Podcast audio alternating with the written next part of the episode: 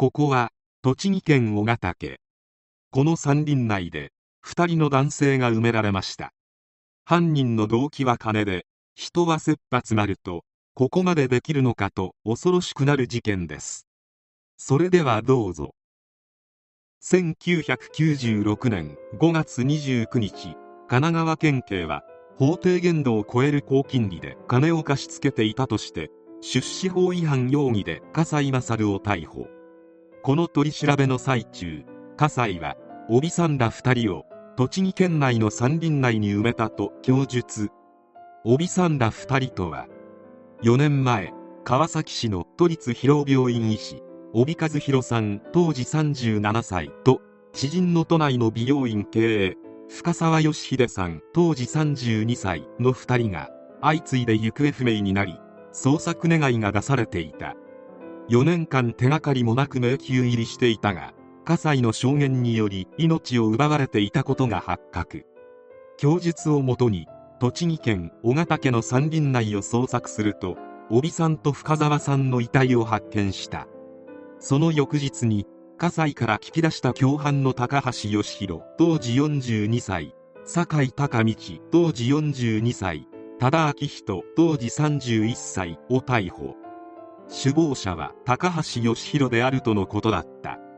首謀者の高橋義弘はかつて東京で不動産会社を経営していた。しかしバブル崩壊により経営が傾き資金繰りが悪化。そのため反社会的組織の組長から約2億円を借りたが毎月の返済に困窮するようになっていった。反社から借りてしまったこともあり返済できなければ命まで奪われかねない状況にまで追い込まれてしまい切羽詰まった高橋は金を手に入れるためならどんなことでもやるという思考にまで至った。心当たりがあった。それが今回の事件で命を奪われた医師の帯和弘さんと美容室経営の深沢義秀さんである。高橋と深沢さんは以前からの知り合い。帯さんが山梨県長坂町に所有していた約20万ヘクタールの不動産の売買仲介をめぐり深沢さんが高橋と帯さんを引き合わせていた。バブル絶頂期だったこともあり帯さんはこの土地の売買で12億円もの利益を上げていた。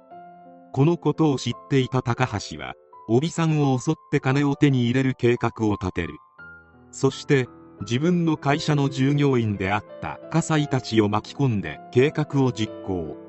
計画はまず帯さんの資産管理をしている深澤さんを拉致して資産状況を把握。その後帯さんを誘い出して資産を強奪した後口封じをするというものだった。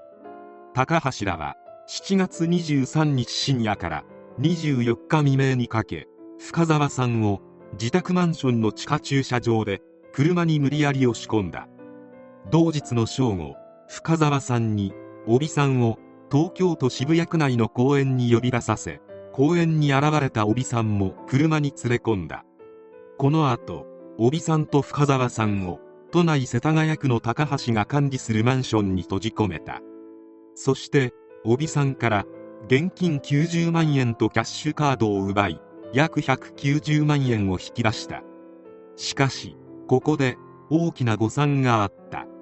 数年前に12億円の利益を得ていたはずの帯さんだったがそのお金はほとんど残っていないことが帯さんと深澤さんの証言から判明したのだ。用途は完全には判明しなかったが帯さんの病院建設の土地代や建設費用新たな不動産の購入資金や企画料といったものに使われていた。これだけのことをして現金数百万円しか得られなかった高橋らは意気消沈。しかしこのまま帯さんと深澤さんを返すわけにもいかないため市販の睡眠薬を2人に飲ませて眠らせ車で栃木県の小ヶ岳の山林内に運びあらかじめ掘っておいた穴に2人を生きたまま埋めた。あらかじめ穴を掘っていたことからも元より命は奪うつもりだったようである。そして共犯者の一人の葛西が出資法違反で逮捕された後事件が発覚してしまったという流れである。1992年高橋義弘ら4人の判決公判が横浜地裁で開かれた。裁判長は犯行は極めて残忍非道で同じ人間に対するものとして許されるものではないと厳しい口調で主文を読み上げ犯罪計画を立てた主犯格の高橋義弘に死刑の判決を言い渡した。共犯で2人の命を奪う中心となった酒井孝道に対しては絶対的指導的立場にあった高橋被告とは一線を画しているとして無期懲役。同じく共犯の笠井勝と多田昭人にも無期懲役を言い渡した。極刑を受けた高橋は最高裁まで争ったが裁判長は被告は会社の経営が悪化したため知り合いだった被害者の金を命を奪ってまで得ようと考えた。医師や実業家として暮らしていた2人を生き埋めにした残虐な犯行で犯行を指示した首謀者の刑事責任は最も重いと指摘して再度死刑を言い渡した。これによって高橋の死刑が確定した。死刑を待つだけの身であったが2005年頃知り合いの新潮社の記者宮本太一に後藤良二という死刑囚を紹介し警察も把握していなかった事件を発覚させるという山田孝之主演の映画「凶悪」のモチーフとなった上申書事件にも関わるなど何かと話題になった死刑囚でもあった。しかし2021年2月1日胸の痛みを訴え外部の医療機関で急性肝症候群と診断される。